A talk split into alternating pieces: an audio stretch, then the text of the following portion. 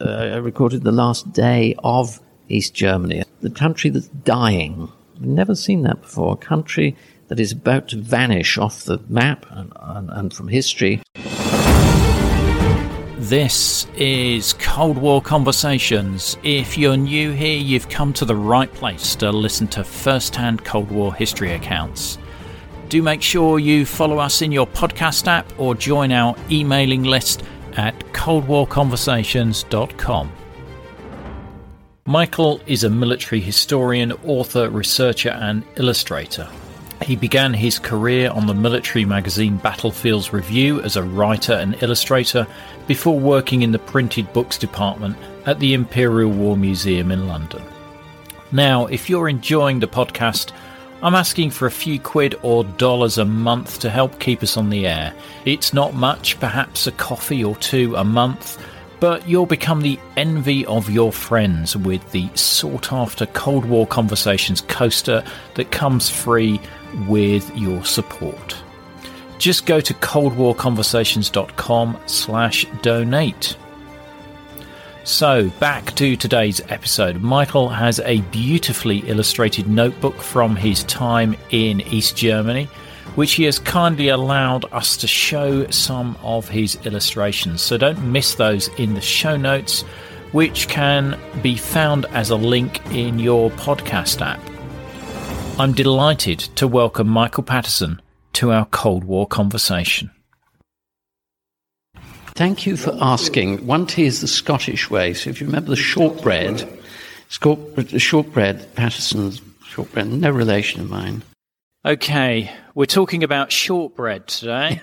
Uh, no, we're actually we're actually here at Imperial War Museum North on the 30th anniversary of the opening of the Berlin Wall. Welcome to Cold War Conversations, Mike. Thank you very much. So let, us wind the clock back from today mm-hmm. and um, tell me what, why were you in Berlin in September 1989? What brought you to Berlin? Entirely, I was there by accident. I was visiting a lady who's now my wife. Um, I was visiting her parents who lived in Charlottenburg in the British sector. And we were able to visit East Berlin under very, very limited circumstances. If you're with a service family, you're unable to go simply as an ordinary tourist into East Berlin. You have to go on what was called a flag tour in a coach with a military uh, presence. And uh, I was furious about this because as a historian, I'm actually more interested in the old center of Berlin than in the more modern suburbs.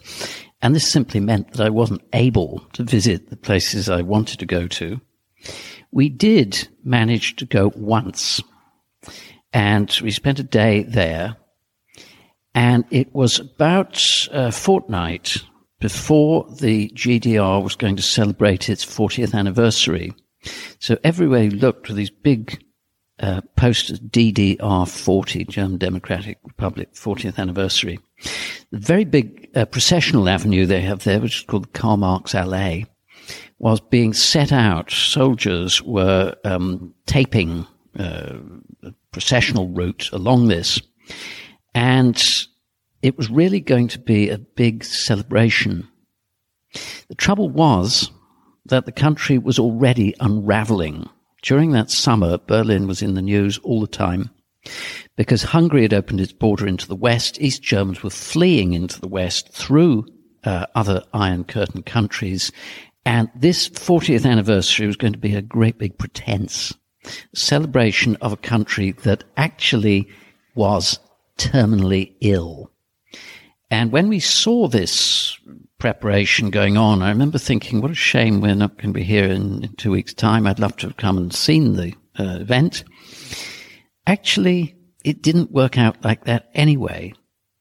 Such was the lack of confidence the government had that they actually closed East Berlin to foreigners on that day. We wouldn't have been allowed to go there anyway. And the event itself, which I've seen often on, on, on screen since then, was very much the last hurrah. There was never going to be an official celebration in East Berlin again. And I think there is a fascination with this notion of a country that is dying, a whole society that's that's that's on on the way to the dustbin of history. Now, with the process that went on throughout Eastern Europe over those months, that winter, 1989, it would have been very easy to go to the other countries, to Poland, Czechoslovakia, Hungary, those places. I didn't ever want to because I felt that they would become more interesting places in the future as they discovered their identity and reestablished their traditions. This part of Germany was going to become less interesting. It was going to simply be swallowed by the West, absorbed by the West. I became very, very interested in seeing this country in its last months of existence. And each time we went there, it was like visiting a terminally ill friend. Each time you go, you notice that they look worse. And each time it's a sadder experience. I will explain that East Germany was very proud of its achievements. It was the rump of German territory. They had, if you like, got all bits of territory that the West didn't want. They had no natural resources at all, apart from uh, turf, brown coal. And yet they had built a hugely successful economy. They had very famous writers, Bertolt Brecht, a good example. They had sporting achievements. They'd won a lot of Olympic medals. We since found out they cheated in a lot of these, but uh, they were very, very proud. They had good reason to be. A smaller, poorer relation of West Germany, and yet for a communist country, they'd been a fantastic success. And all of that identity and that achievement was being rubbished and downgraded and they were finding that no one cared about it after all. It was a deeply sad time to be there. I don't feel any sense as a Westerner that I was gloating over the demise of this regime.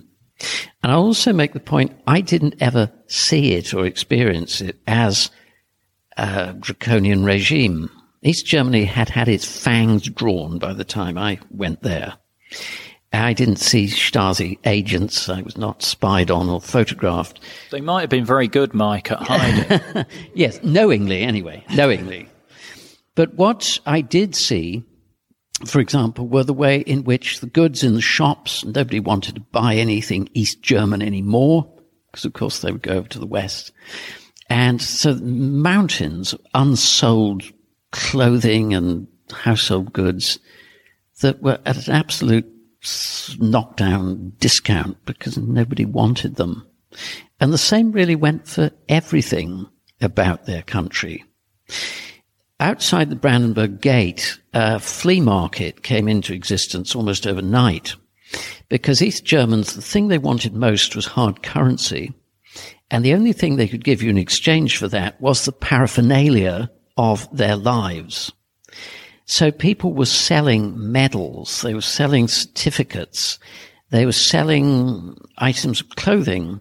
Anything with an East German symbol on it, they would try selling. And they would ask whatever money they felt they could get away with. So let's say the little GDR car decals that people put on their um, car bumpers. You might find somebody charging the equivalent of 25p for one of those, but at the stall you just looked at, they were 15 pounds. There was no agreed price or value for things. People just sold whatever they had. And I am the person that came along and bought it all because I'd love to see your garage, Mike.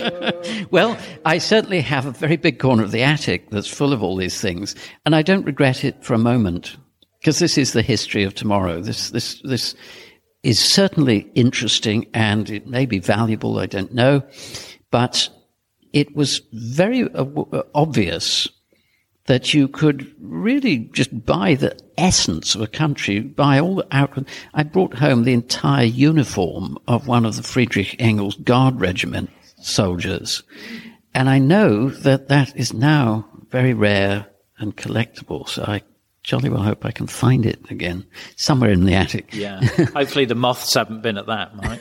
I hope not. I hope not. Well, to give you an example, the type of helmet worn by uh, National People's Army soldiers was rarer than the version worn by German soldiers in World War II.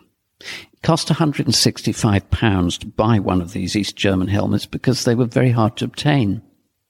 Shortly after the 9th of November, the government disbanded the so-called working class combat groups, and that meant that a million of these things were suddenly on the market.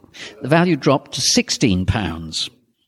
Now, this was true of many things. East Germany had been, a, a, I think, a hard country to penetrate, and you simply weren't allowed to take any souvenirage out of there. And now suddenly all this stuff was in your face. You couldn't move without seeing it. I used to come home with carrier bags full of this.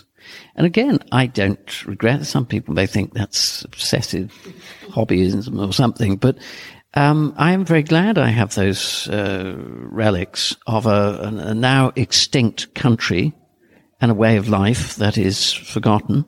The whole point about historians is they try to revive what is forgotten so that people can learn the lessons from the past. And uh, I could just about outfit an East German village, I think, if, if that state ever comes back into being. Right, right. No, that, that's that that's really interesting. I mean, you, you did mention to me earlier about one of your specialities is around the Kaiserzeit mm. in in German history. And mm. uh, what are your views on the sort of Prussian style militarism of East Germany? Because that yeah. does appear to be a little bit of a contradiction against a you know the workers and peasants state. Yes, um, it absolutely was. Uh, most watched tourist attract, the most popular tourist attraction in East uh, Berlin was the changing of the guard at a place called the Neue Wache, which was a former guardhouse, 19th century guardhouse. It became the monument to the victims of fascism and militarism. And the troops which guarded it were dressed in what looks to the layman like a, an approximation of, of Third Reich uniform. They marched with the parade step, as the Kaiser's troops used to. They were deeply impressive. They used to change the guards every half hour, and I would always, always stop to watch it if I could. I think my record was I saw it 11 times in one day. It got to the stage where they wouldn't start until they saw me. but it was very impressive. They were all chosen for being exactly the same height. They were extremely well drilled. And if you know about these things, as, as I do, you really know that you're looking at uh, professionalism. It was like a corps de ballet. And I totally agree that there was an irony about this. There's a moment in the big changing of the guard uh, where they present arms to the victims of fascism and militarism and I could never help thinking that those victims would, if they could be here to see those today, would be a bit bemused because they look so exactly like the fascists themselves. Somehow the East German government had squared that circle. They had adopted in a way that the West German Bundeswehr did not a number of the old Prussian traditions such as the goose step and the playing of these wonderful old marches, the Yorkshire March, named after uh, General Yorck von Wartenburg, rather than the place in England, and uh, the Kolberg March, these things.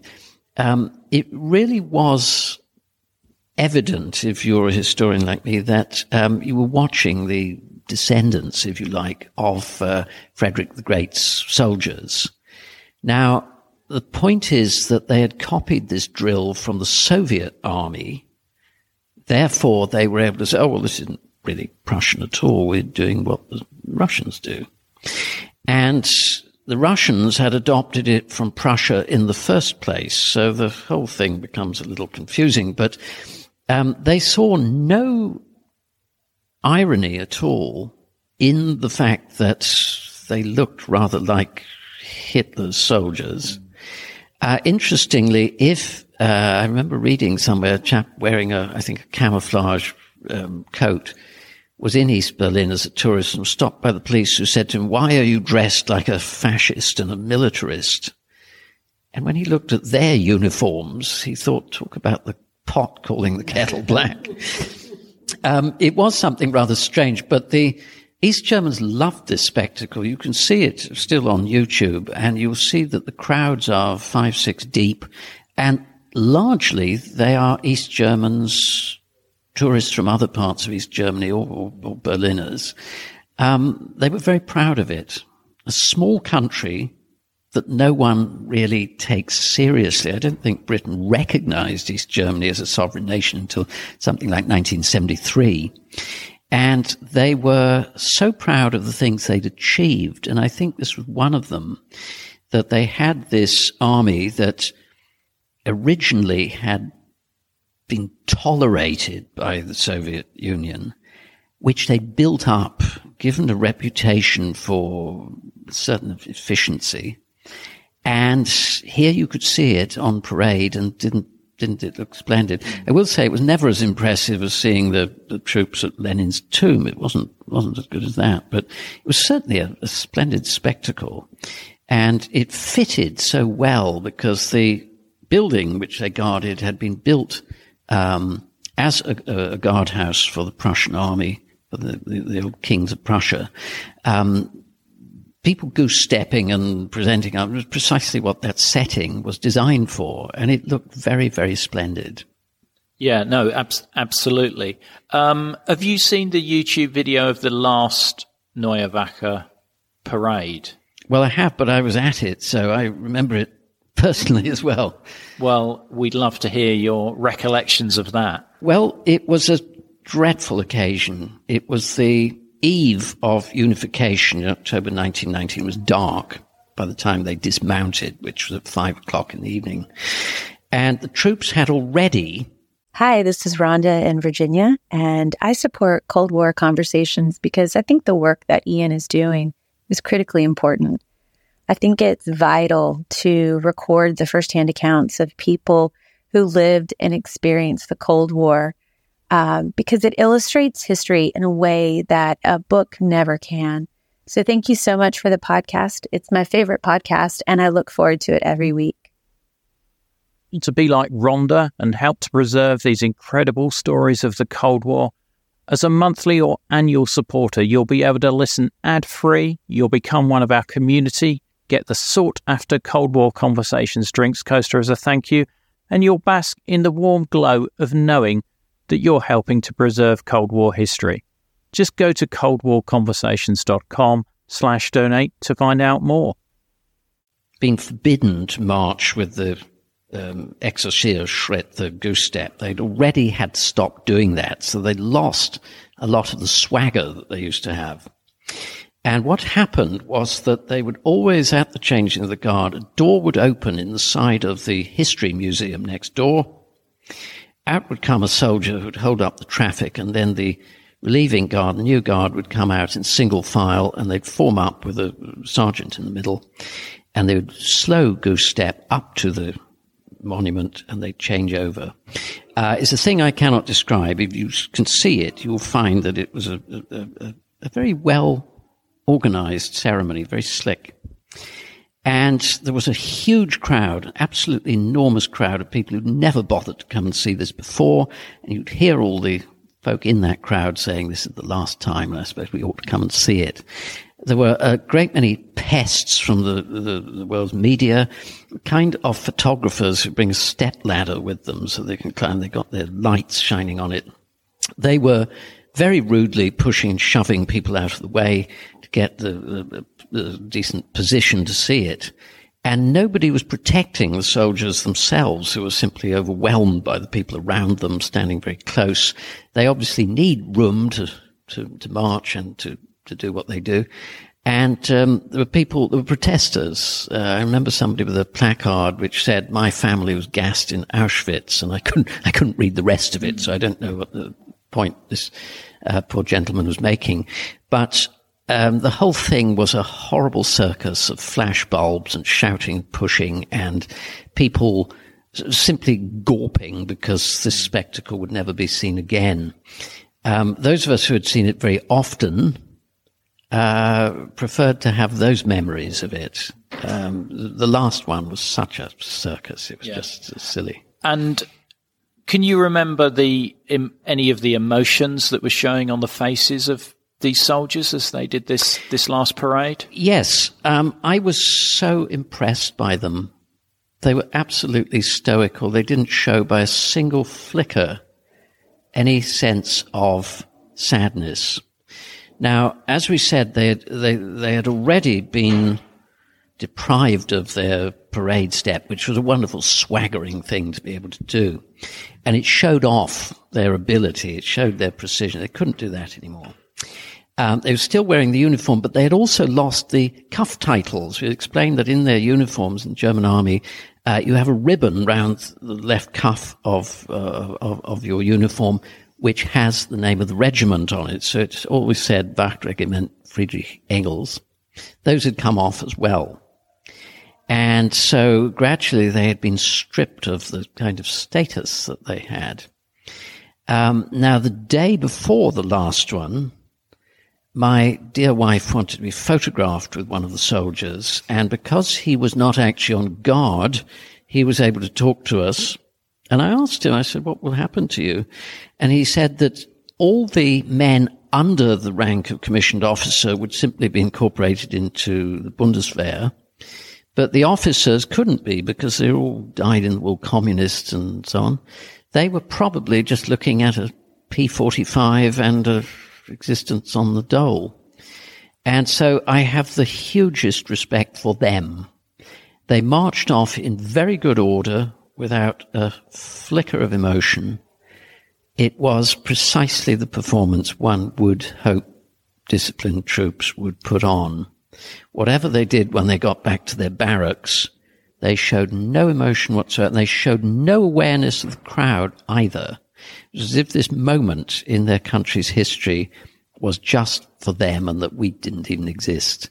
So I do credit them with enormous professionalism. I thought it was a splendid, I was kind of emotional watching this. No, I was, I was going to ask that because I mean, it, uh, were, were there other people in the crowd who you, you could see that were emotional that this was effectively the end of their country? No, um, this wasn't obvious. And I think the thing that, um, I mean, there may have been. It was dark, of course, so one couldn't really get that so much. But um, the feeling that we had with these Germans was that the, the, the, unification process had gone on so long, they were very, very weary of it. They were quite disillusioned by it. The West was fed up with them. And that this wasn't a joyous occasion. The spontaneity and the joy had come on the 9th November. After all these months, the two sides had discovered many reasons to dislike each other. For example, Westerners were sick and tired of the Eastern Berliners cluttering up shops, browsing. They weren't even buying things. Was always in your way. Uh, filling the streets with traffic, queuing up places. Uh, East Germans were sick of the West Germans showing off their wealth. And by the unification, I think there was a feeling the country was already, to use this metaphor, dead. Can we please just get this over? Can we get it buried? Can we get this over? And then we'll start to look at all the problems we now have. So I wasn't aware in the least of um, emotion of that sort. I will say that that night, the unification of Germany was perhaps the most horrible and unpleasant crowd I've ever been in. And I think that's the reason people were disillusioned. They were antagonistic. They were in a big crowd in a confined space and it was a tense occasion. There were fights going on. People were drunk. People were yelling. Uh, one of my memories is being wedged under the Brandenburg Gate in the middle of that and unable to go either backward or forward. And children who'd been brought along for this occasion screaming and crying. I was reminded very much of the, um, what was the football disaster in 1985? Uh, Hillsborough. Hillsborough. I was reminded very, very much of, of stories of that. It was a horrible, sinister atmosphere. It lasted about 20 minutes and then somehow the crowd was able to move again.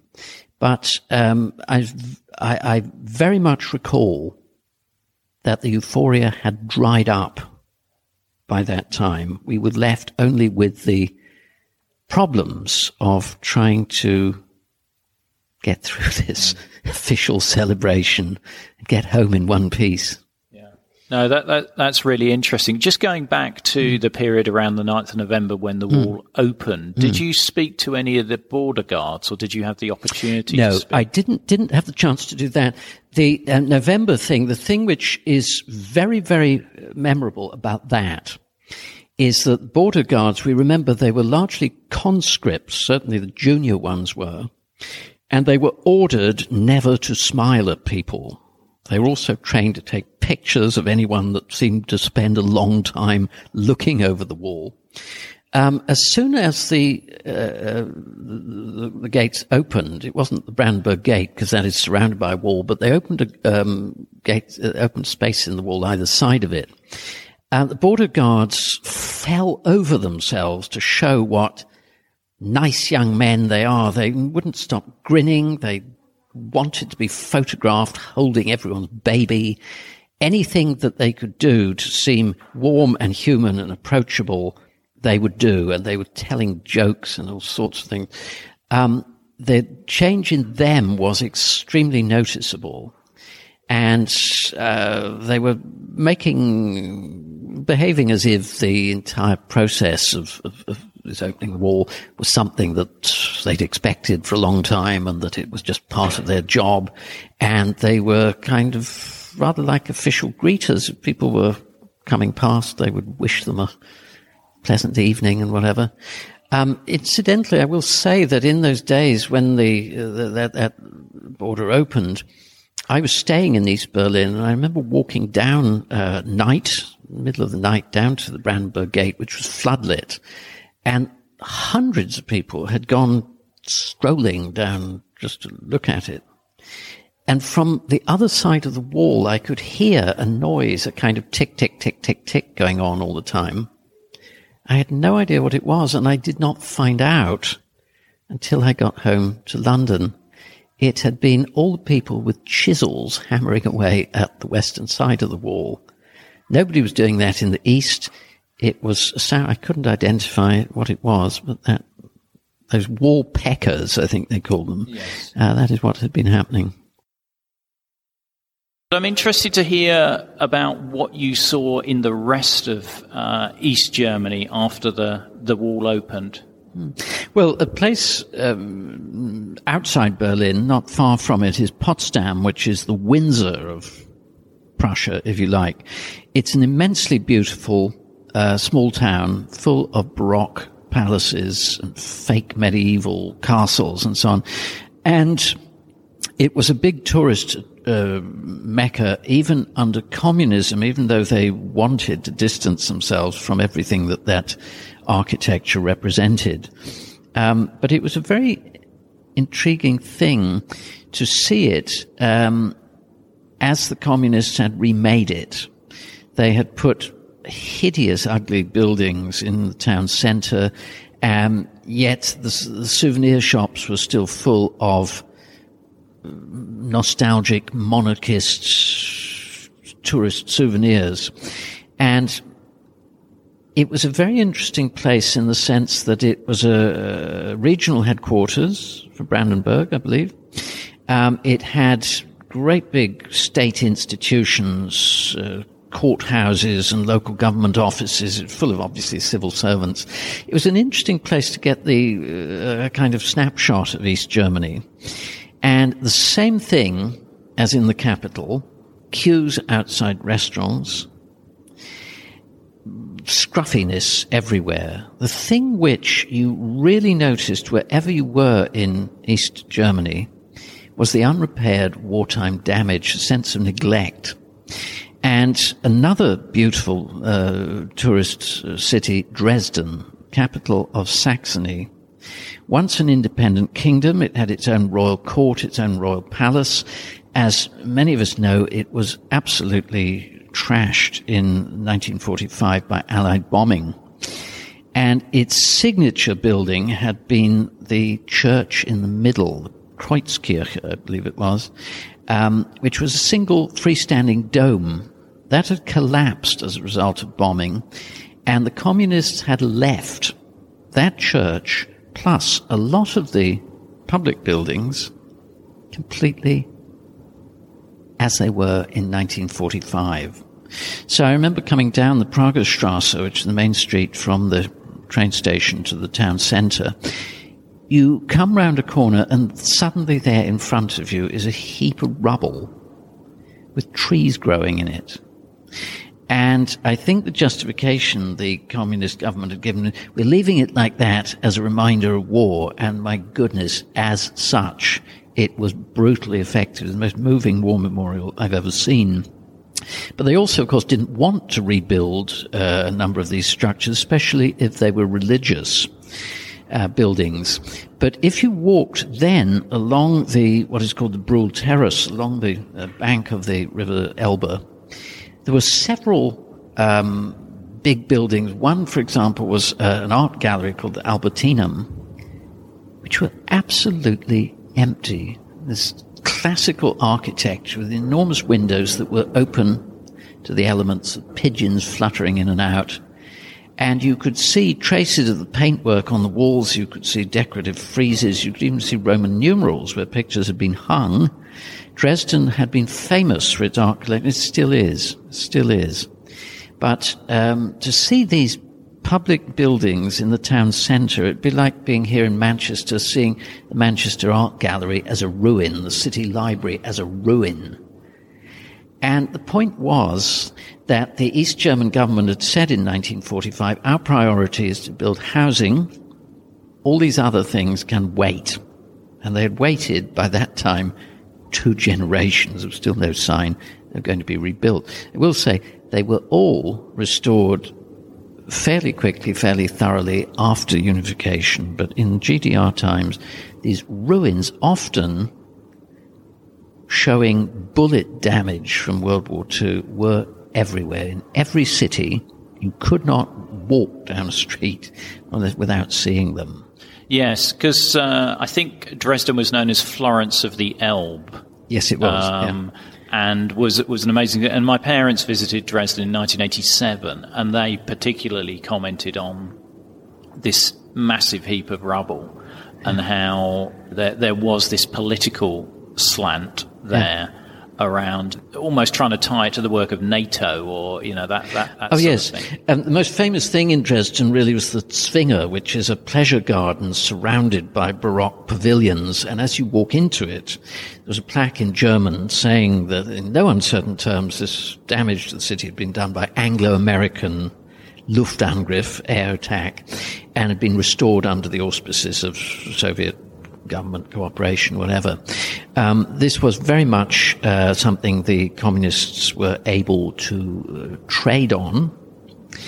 Um, the Royal Palace in Dresden, incidentally, was a building four or five stories high, I think, which had actual mature trees inside because there was nothing but the shell and nothing but the walls. And it's been a wonderful thing to see how completely those buildings have come back from the dead they have been restored very, very thoroughly. And in a sense, it's a shame. I'm very pleased they, they've been put back. They look, if anything, too new. It will take a while for the sense of age to return to them. But with the ruins, the gaunt windows and the smoke blackened walls that used to be, you really had a sense of the tragedy that overcame Europe in the 20th century. It was a very, very good reminder. In the same way that, of course, the medieval uh, Coventry Cathedral has been kept as a shell uh, to show people the, the, the, horrors of war. Yeah, yeah, absolutely. Um, what what other cities did you visit in the east? We were also in Leipzig, and we were in Weimar, which is, is silly equivalent. It's the kind of Stratford on Avon of Germany because Goethe and Schiller both lived there. Um, now, these places that we visited, Leipzig was always a music city. And you mentioned, incidentally, that you, members of your family visited there. Dresden and Leipzig were both very heavily visited by British people in the 19th, early 20th centuries. Dresden is where couples used to go for their honeymoon. German couples, British couples, you went there for your honeymoon. It was also a place where there were girls finishing schools. So a lot of English girls were sent perhaps to live in a convent or to live in a, a, a premises there, institute there. Um, Leipzig was for music study. It still calls itself Musikstadt Leipzig. And so again, generations of nicely brought up English girls we taught, sent there to, to learn piano uh, under some uh, illustrious professor. Um, it was also a very famous book city, so it was a, a, a big, big cultural landmark in Germany. And the same thing, Second World War damage that had not been repaired, and gorgeous whipped cream Baroque or pseudo Baroque architecture. It's famous as the home of uh, Bach, and it's famous. He was um, uh, organist at the St. Thomas Church in Leipzig. It's a very famous choir, rather like the Vienna Boys Choir, and we, we attended the service and heard them singing. Um, now, always, always, always, it was the same. Uh, a drab city with some major fragments of beauty from former ages, but always with an overlay of utilitarian communist building and always with communist monuments. Just to remind you, in case you forgot, that this era of Soviet progress is greater than those past ages that you're looking at. Um, tourism was primitive you didn't meet people in cafes uh, or in tourist offices who could speak very good English. Uh, their whole lives had been geared eastward toward Russia. They spoke Russian. Um, people in shops not very polite. They're not trained in customer service. And you you have this great drawing in your sketchbook of two waitresses. I think in in Leipzig. That was in um, Leipzig, yes. As, as uh, well. Who are standing gossiping among themselves instead of taking the slightest interest in the customers who I think were people were trying to flag down their, their, their attention. Um, it was uh, very, very much part of the East German scene. Shop assistant people have guaranteed jobs, and you can't get them sacked for being bad at these jobs and they absolutely could not care less whether you buy things in their shop. It makes no difference to their employability. And I, I remember a story from that summer when Germans were leaving um, East Germany. East Germans were leaving their country. Um, the first ones to arrive in the West were made quite a fuss of, and a young woman uh, turned up in the city of Nuremberg, and she had been a hairdresser in the East. And the city authorities gave her a place to live. Somebody fixed her up with a job in a salon. And she quit it after only two days with the words, I just couldn't believe it. People expected me to do their hair when they wanted. so it tells you a lot, I think, about the um, economy there and about customer services and the way things were run. Nobody had any felt any obligation to be polite, uh, whether to their own fellow citizens or to visitors, and I think that was very, very noticeable. The main thing you notice when you go through the border into East Germany, the total absence of all the landscape we take for granted. There were no giant McDonald's M's. There were no chain stores. There were none of the signage that we take for granted you really felt you were abroad. You were out of your comfort zone, if you like. And if you wanted to ask about things, there was only a kind of 25% chance you'd meet someone that, that you could understand. I mean, the, the comparison I've heard is it was almost like going back to the 1930s in terms of the, the look and feel of of the place? Um, so I would say 1950s, because a lot of the, the architecture, of course, was post-war. Um, no, that is absolutely spot on. And people said that. They said, uh, I remember, I think the National Geographic uh, article in Berlin said, you go to the east, you'll find they still wrap sausage in brown paper instead of vacuum sealed polythene. Uh, little girls still curtsy to adults. Well, that I never saw. And as we're saying, the manners of people tend to be worse uh, rather than better in the East. but it was precisely that, time warp.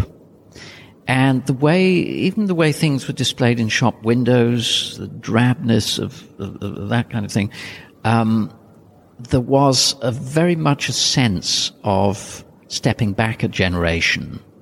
And of course that, for an outsider, that was often a very pleasant thing. It looked much more like the traditional Germany that we'd read about in historic novels and things. The Grimm's fairy tales. Maybe not. Certainly uh, Thomas Mann's Yeah, books, yeah, let's yeah. say. Um, now we br- we briefly mentioned your sketchbook, which is an absolutely enchanting document, Mm. Oh, and you. and there's some amazing imagery there, and we'll share some some of the. Um, the the drawings there, and it'll, it'll just be the tip of the iceberg. Um, and it, what what's interesting is the way that you spoke to me about the value of of sketching something and your technique in terms of of capturing those images. Um, well, what you do, the, the, problem is, uh, if you carry a camera, and bear in mind this was before the camera was fitted in everyone's f- telephone. If you carry a camera, people are self-conscious or hostile. Um, if they see you about to take a picture, they may complain or they may move. Whatever the spontaneous moment was you were trying to capture, uh, you failed. Uh, with a sketchbook, like I have a hardcover sketchbook, it looks as if I'm just carrying a book around with me. And I have a pencil in my hand. I can often sketch something without needing to look at it. So I can be observing it and recording it at the same time. So, so just so we got this straight, because you described this to me, and I was fascinated by this, that you're looking at something, you're not looking at the sketchbook, and you're just doing it almost by feel. Yes. You're you're you're doing that drawing. Yeah.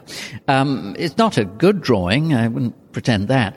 What you are doing is getting the essential information down. And you do that fast and you can then embellish it. You can work the drawing up at your leisure. You can afterwards go to a cafe or something, sit at a table and turn it into a, a better drawing, uh, or what you hope is a better drawing. But this means that you're able to put down things that you cannot capture by photograph. It might be nighttime, it might be dark. Um, it might be that something happened so fast that you could not have got a camera out and pointed it and, and pressed the shutter.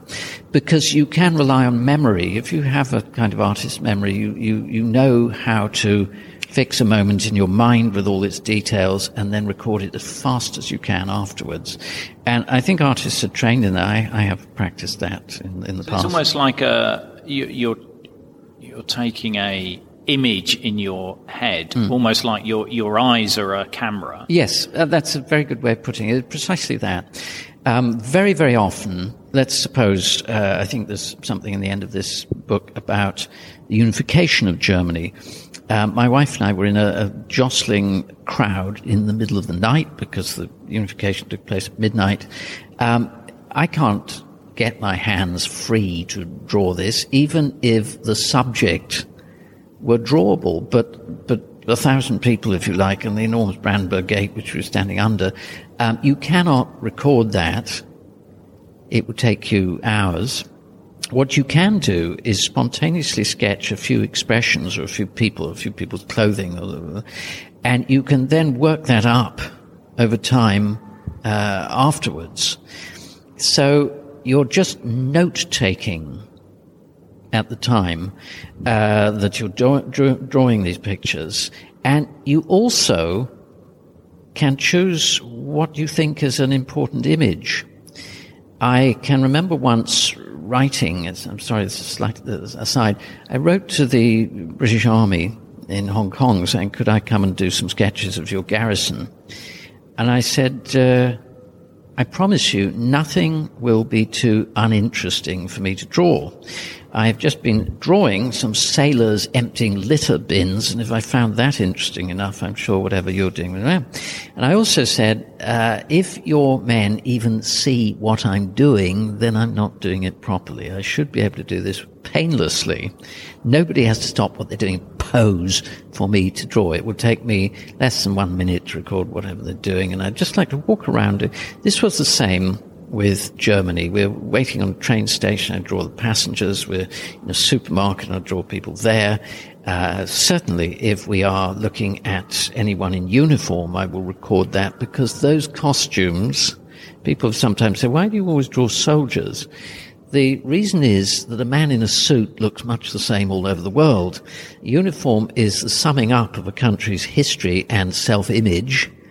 And especially in the case of East Germany, those things are all going in the, going to the rag and bone man any minute. We will not see their like again. So of course it was interesting to record those state uniforms that people were wearing for, for, for the last time. And one thing that I did with this book was uh, I recorded the last day of East Germany. I think we mentioned earlier the country that's dying We've never seen that before. A country that is about to vanish off the map and, and, and from history. Uh, I wanted to record the last day of its life. And it was a strange experience. The police in their Volkspolizei, People's Police, in their blue uniforms, just on patrol as usual. Children going to school. It was autumn, so girls were gathering uh, leaves. Um, people going about their work there was really a sense that this was ending with a whimper, not with a bang. And yet later that evening, when they dismounted the guard from the, the, the Neue Wache for the last time, that was an absolute media frenzy and uh, pushing and shoving. People want people walked past that ceremony without even noticing it for years suddenly wanted to stare at it with concentration. Um, it was a most peculiar thing, but I'm very, very glad to have had the opportunity to be there and to record my perspective, one one perspective on it. Michael, I really appreciate you sharing your fantastic images you've you've painted with with your words and also in in in your sketchbook, and it it's been a joy to talk to you. So I really appreciate you coming on Cold War Conversations. Well, Ian, thank you. Uh, it's been equally uh, pleasant for me to talk to you. Thank you for these questions, and I have loved the way we've had just a spontaneous, unscripted go where you like conversation about this. I would love to talk to you about anytime you feel like it. Well, I think, we, yeah, we, we may do some follow ups, and that's the way we like it. We like it to just be uh, a friendly chat, and uh, it's certainly it, that. It's been amazing. Thank you, Mike. My pleasure. All right, bye. My pleasure. If you like what you're hearing, sign up to our email list at coldwarconversations.com and we have further photos, videos, and information on this episode in our show notes, which will show as a link in your podcast app. Don't forget, if you'd like to get one of those Cold War Conversations coasters, help keep us on the air, then head over to coldwarconversations.com slash donate. And if you can't wait for the next episode, do visit our Facebook discussion group where listeners just like you continue the Cold War Conversation. Just search for Cold War Conversations in Facebook. Thank you very much for listening. It is really appreciated. Goodbye.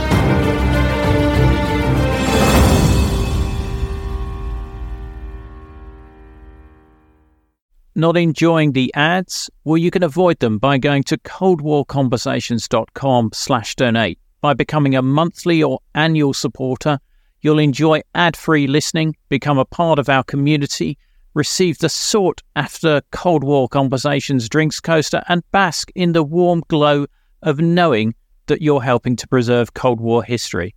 Just go to coldwarconversations.com slash donate for more information.